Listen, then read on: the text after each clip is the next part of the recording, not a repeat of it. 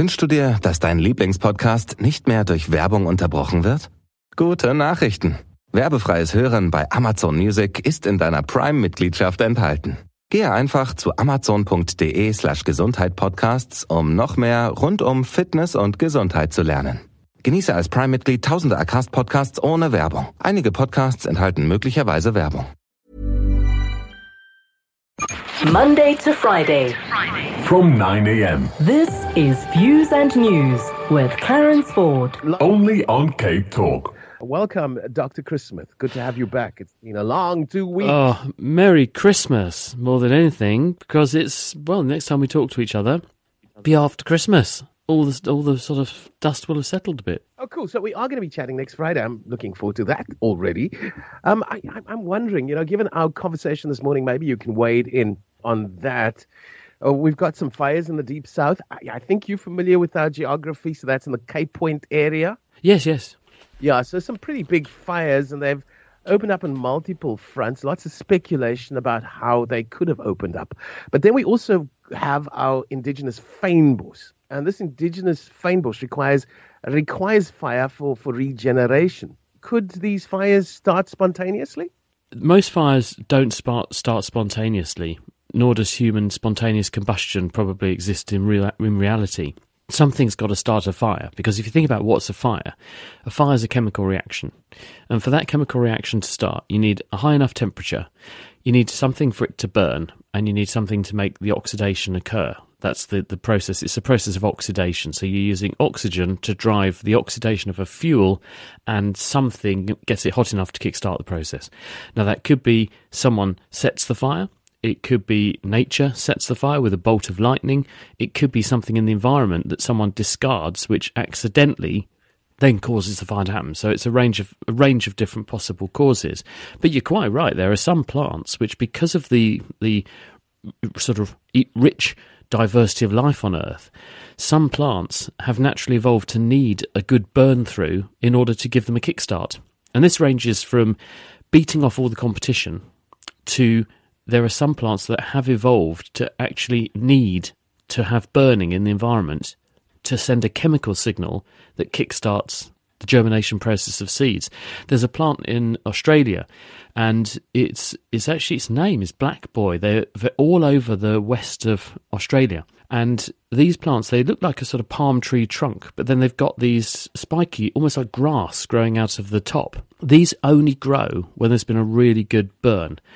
And those sorts of plants really need the competition to be burned down because when the fire goes through, it knocks out all of the bigger things which are more combustible. And this allows light and heat to get into the understory in the bush so that these other plants can grow. And there are other species of plants. A colleague of mine worked on this, which, and they, they discovered these signals by burning bits of toilet paper and then breaking all the different chemicals that came out from the burned toilet paper into the different groups and then adding them to the seeds of these plants until they found the chemicals which trigger the germination process. And it turns out these the seeds of some plants have chemical docking stations on them that are sensitive in the environment to these particular chemicals that tell them there's been a very recent fire. Therefore now is a good time to grow because you'll get lots of light lots of water, and you won't get poisoned or strangled by lots of other plants trying to grow at the same time. So get going now, and you'll get the advantage. So in, there's all this amazing diversity of, of different me- mechanisms of making your way in the world for the, the plant kingdom. So spontaneous combustion we can rule out completely. I think it's very unlikely. Uh, things just don't happen for no reason.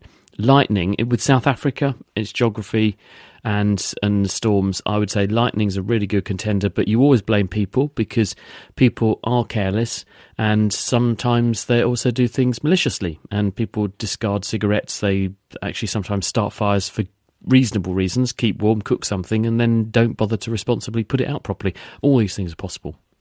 Sure. Uh, the fynbos was there before people, though. Um, so just interesting little question, but I think you bring a lot of clarity to, to people who harbored such thoughts, uh, thoughts about spontaneous combustion. Let's get into a voice note, Joe. Let's take a listen. Good morning, Clarence and the Naked Science, Dr. Smith. Flores here from Booster. Um, what I would like to know with regarding to uh, climate change, worst case scenario, What if it's too late to try and avert any danger from uh, um, planet Earth being destroyed any further? What is the worst case? What can happen to us as humanity if it's too late to avert um, this uh, challenge that we are facing as uh, humans here on planet Earth? I think the simple way to think about this is that the planet will be okay in the context of climate change. Now, that sounds like I just committed heresy, but the planet's been here for 4,500 million years or so, and it has been through periods in its history when it was far, far hotter than anything we can do to it. Planet's here, planet's fine. There was a huge, great asteroid that came in about 65 million years ago, and it wiped out 70 plus percent of plants. It wiped out the vast majority of animals, and it gave mammals a kickstart. Animals' life and the diversity of life is all still here. The vulnerable thing in the room is us. And what we're worried about is us. Because what the climate change that we predict can do, it has the potential to really upset Earth's apple cart for us. The really cushy number we've got, the top of the pile position that we occupy in the world, that could be jeopardized really significantly by climate change, which is why we're worried about it. We're very, very good at ignoring the elephant in the room until it really affects us and treads on our toes then we suddenly think it's a crisis. So, really, the Earth will be here, other things will step up, there will be changes, but the planet will carry on. The thing that will really struggle with climate change is going to be us. And I think probably if it's allowed to go to it, the extent that it could, if we carried on business as usual, I think what it will do is it will cause us to destroy ourselves, quite frankly, because what will happen under the scenarios that people predict is that many parts of the earth will become much, much drier other parts of the Earth will become much, much wetter. It might be as much hmm. as 50% of our livable land area that becomes less hospitable for us. So, if I did that to you in your neighbourhood, what would you do? Well, you'd move house, wouldn't you? So, where will you move? You'll move to where it's nicer to live. Well, if half the, of the world now is unlivable and we're living in all the best bits, then what happens to the population density in those parts of the world that are currently still livable or become more livable? Well, people will move there. So this drives up the population density. We currently still are adding to the Earth's human population at a, very, very high rate in, in relative terms. It's about 1% or so per year. In some parts of the world, it's 5% population growth per year, which, if you allow that to carry on, you'll double the population in about 70 years or so. So we're already heavily pressurizing the environment. And then you've got the impact that when you change the climate, parts of the world that we currently don't like living on, which are pristine wilderness, they're places where animals and, and other plants have a refuge, they suddenly become more hospitable and more attractive for humans, relatively as well as in absolute terms. And we then go there, plough them all up to grow food for humans. And so you can see that we will end up living on top of each other. We will end up competing for vanishingly rare resources. And we'll probably start a war because the war will be over water and land and that could well wipe us all out. Uh, or the other factors that will come with that intensification of our use of the remaining environment is we will cause diseases, and so there will be more and more pandemics, and there will be therefore more threats to us from that perspective too. So this is why it's in all our interest to try to minimise the rate at which this happens, and try to until we become a bit more intelligent and can deal with it in a more grown-up way, and also to try to mitigate the extent to which it happens for all of the above reasons. Let's go to Katlego. Katlego uh, wants to know what causes lactose intolerance, especially in adult age. Uh, he loves milk or loved milk since uh, he was young. But since two years ago, I'm experiencing intolerance. But there is a voice note, I'm told. I don't know if you can find it there, but that essentially is the question. Dr. Chris Smith. Well, what's lactose? Lactose is a sugar. It's a sugar made of two smaller sugar molecules glued together, and it's the main sugar which is in milk. And when we feed on this, it goes into our intestines and we s- secrete from our intestines enzymes, which are effectively molecular pairs of scissors that chop these molecules apart so that we can absorb the simple sugars. And when we're little and we're relying on milk, we have a high level of enzymes capable of doing this. And some species have more than others. As we get older, we tend to switch off the programs that produce those enzymes and we can end up in a state of relative deficiency.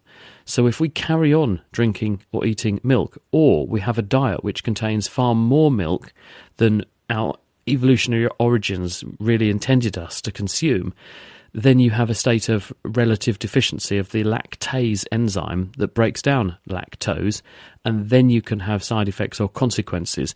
Because if you don't break these sugars down, you don't absorb them in the intestine, then they go further down the intestine and they feed certain populations of bacteria in your microbiome, in your big bowel, and that changes the relative populations of the bacteria in your big bowel, and that in turn changes the environment, the chemicals that they degrade, the new chemicals they produce and then feed to you, and this has the effect of making your tummy feel less comfortable. So we we tend to see this happen in adulthood because when we're younger we have a, a biochemistry which is more adapted to survive on a milk diet and also, certain populations around the world are more prone to this happening to them for various reasons, probably a genetic founder effect, where there were some populations that were better at digesting milk because they had used more milk in their diet and they'd selected for humans that naturally had more of this enzyme, other populations who had less. And then where they went and migrated around the earth, they founded populations that then inherited those tendencies. So you tend to see some genetic effects here. Let's go to Denise. She's on the line from Table View. Welcome, Denise. Hi, Clarence. Good morning and good morning, Doctor.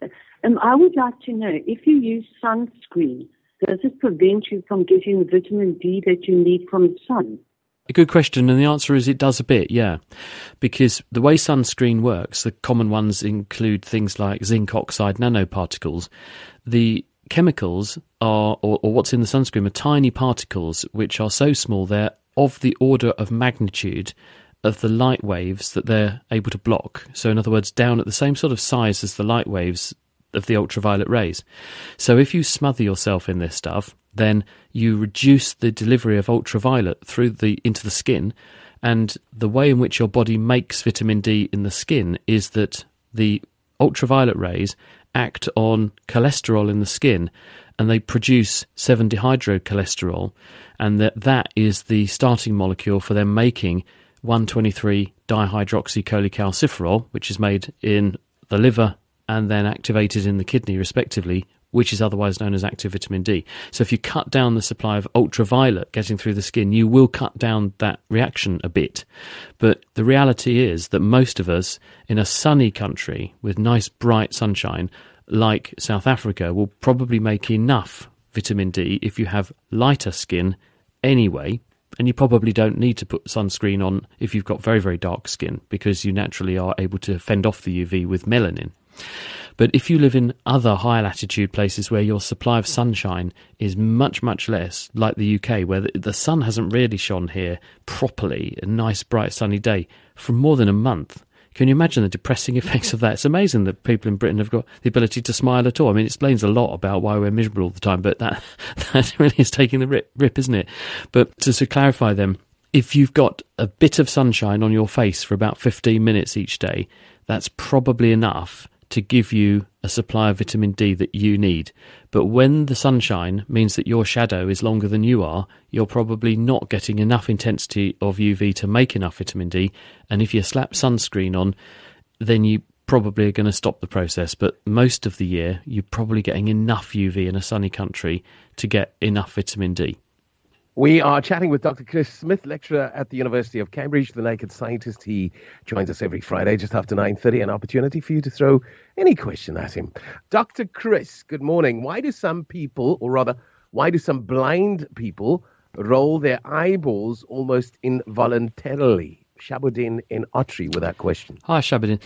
The answer is that if you watch a person who is thinking when you ask them questions, they will move their eyes around and that some police officers and some psychologists have this idea that if you look at the direction a person looks in, looking left or looking right, that it's a reflection on whether they're engaging the left or the right side of their brain, and therefore whether or not they're likely to be making up the answers because one side of your brain is more creative, one side of your brain is more logical and didactic.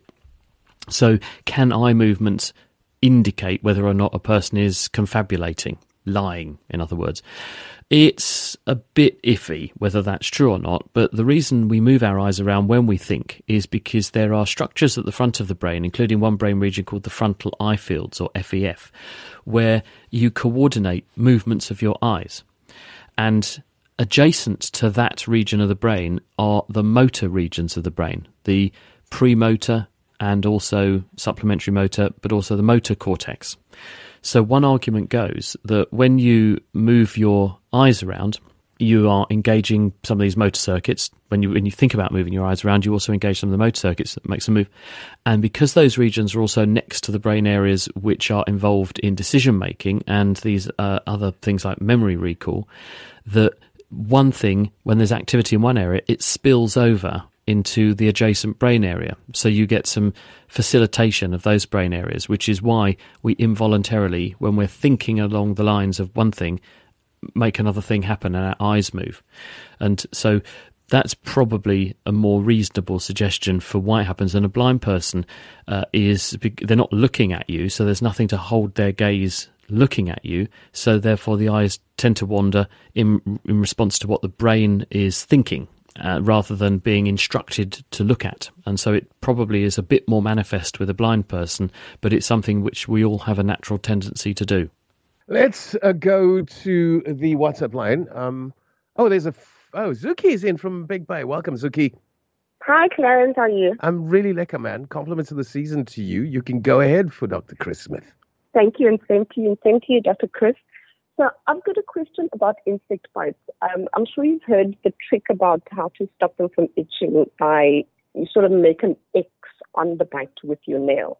And personally, that's worked for me every single time. So I want to know if is there anything to that or is it all in my head? And I've also seen that you can buy devices that claim to to heal insect bites, and I think they use heat. So how would those work? Hi, Zuki. You did well because you got a happy Christmas effectively off Clarence, and I, I just got blanked. So um, well done. You did you did better than I did. The answer to this, I think, is that when we have an itch, the reason we scratch an itch, we tend to when we scratch are applying a potentially painful stimulus to the skin. And the evidence we have from neurophysiology, how the nervous system works, is when you scratch skin, you activate the nerve fibers or classes of nerve fibers which respond to pain. And when you follow where those nerve fibers do, go in the spinal cord, they send signals to the pain sensitive bits of your spinal cord that then tell your brain, this bit of my body hurts. But they also send branches to other nerve cells which inhibit or turn off itch sensation. So when you are scratching an itch, it's basically a big red light has come on on your neurological dashboard, making your body pay attention to it. And you have reached over and pressed the reset button to turn off the big red light, having paid attention to the body part that was itching by scratching it. And the pain from the scratch goes up and turns off the itch sensation. And we like it, we're rewarded for that it feels good because by reinforcing that behavior, it means we pay attention to itchy bits because itchy things could signal problem with the skin, something trying to infect you, something bad on your skin that could be trying to or about to harm you chemically and so on. So it's that kind of reward circuit to make you pay attention to things that might be about to go wrong and to save yourself from some horrible thing happening. So, you making an X on your mosquito bite or your insect bite, you're effectively inflicting a bit of pain on yourself. And instead of scratching, you're doing it with a nail pressed into the itchy bit, but it's amounting to the same thing. You're recruiting pain nerve fibers, which are then feeding back and turning off the itch nerve fibers. I'd be cautious with devices that allege to do this. That's probably rubbish. The way in which we can control the itchiness of insect bites is with things like antihistamines, because when you have an itch in the skin because of a bite, that's because it's provoked the release of inflammatory chemicals, including histamine. And so, if you abolish the action of histamine, you'll make it itch a bit less. There are other ways to get itch down with uh, with steroids and things like that, but you should be very careful about putting steroids on, as in these are uh, glucocorticoids like hydrocortisone and things, you must be very careful about putting that on insect bites because if there is an infection there, which most insect bites do cause a degree of skin breakdown and infection, you could get a worse infection if you suppress the immune system with steroids. So be very careful about that. But antihistamines is probably a really sensible way to, in the first instance, try to control the itching from an insect bite. Okay, so uh, that Merry Christmas little wish was going to come at the end, uh, Dr. Chris Smith, and we actually nominated somebody. No, I'm not. I'm, I'm not. I'm not sore about it or anything, Clarence. I'm just saying it's, it's fine. It's all good, but we are there at the end of the show. So let's take a listen to the voice note. Hi, Clarence. Me again, Flores. I just want to say Merry Christmas to Dr. Smith. He has really enlightened a whole lot of us and, yeah, inspiring us to do better. So, yeah, I just want to say thank you for being available, uh, Dr. Smith. You and your family have a lovely, freezing, warm Christmas over in England. And, yeah, take care. And God bless until we hear again from you. Bye bye. Well, it's going to be next week, but uh, as I said, Floris was nominated to do that in appreciation of you giving us valuable time every Friday and for all of us learning in that process. So a big thank you to you. Uh, it's not the end of the year just yet. Uh, so, Flores, you're going to make another speech next week. Um, but yeah, thanks, uh, Dr. Chris Smith. Your time is appreciated. Oh, that was lovely. Thank you so much. I love the little kind of uh, the little little dig there about the weather. Mind you, I, I was pretty self-deprecating about that earlier, wasn't it? It really has been miserable this year because normally we at least get some sun and wintertime. You you know it's cold. You know that it's going to rain. Sometimes it snows, but it's going to be bright and sunny quite a lot of the time. But not this year, and this really really upsets people, and they get something called SADS, which is appropriate name, seasonal affective disorder, and not enough sunshine, especially when it's not getting light till about nine o'clock in the morning, it really robs people of really important bright light input at the beginning of the day, and it affects people's mood really, really badly. Some people are really And- sensitive to it. We are, we are told suicide rates go up in the process as well. Exactly right, and that probably it's not a coincidence that around New Year, more people do unfortunately take their own lives. Partly, I mean, I think it's probably a range of psychological factors, but this is almost certainly not not helping. So, um, hopefully, the sun will shine for me at Christmas, so we can get some nice sunshine, and I can try and make a bit of vitamin D because that's the other thing that happens. We we've been doing tests on our population, and the average person in a country like the UK from about Christmas time is quite vitamin D deficient, and we should probably, in countries like this, all be taking vitamin D across the winter time because we just don't make enough from the sources we were discussing earlier in the program, where sunshine shines on your skin and makes your vitamin D. Your own inbuilt solar panels just don't work. And there's a cure for that, of course. Uh, half of the UK is in Cape Town at this moment in time, and That is true. Uh, that, that is very true. Thanks, Dr. Smith. We're You're very welcome. Wünschst du dir, dass dein Lieblingspodcast nicht mehr durch Werbung unterbrochen wird? Gute Nachrichten. Werbefreies Hören bei Amazon Music ist in deiner Prime-Mitgliedschaft enthalten. Gehe einfach zu amazon.de slash Gesundheit-Podcasts, um noch mehr rund um Fitness und Gesundheit zu lernen. Genieße als Prime-Mitglied tausende Acast-Podcasts ohne Werbung. Einige Podcasts enthalten möglicherweise Werbung.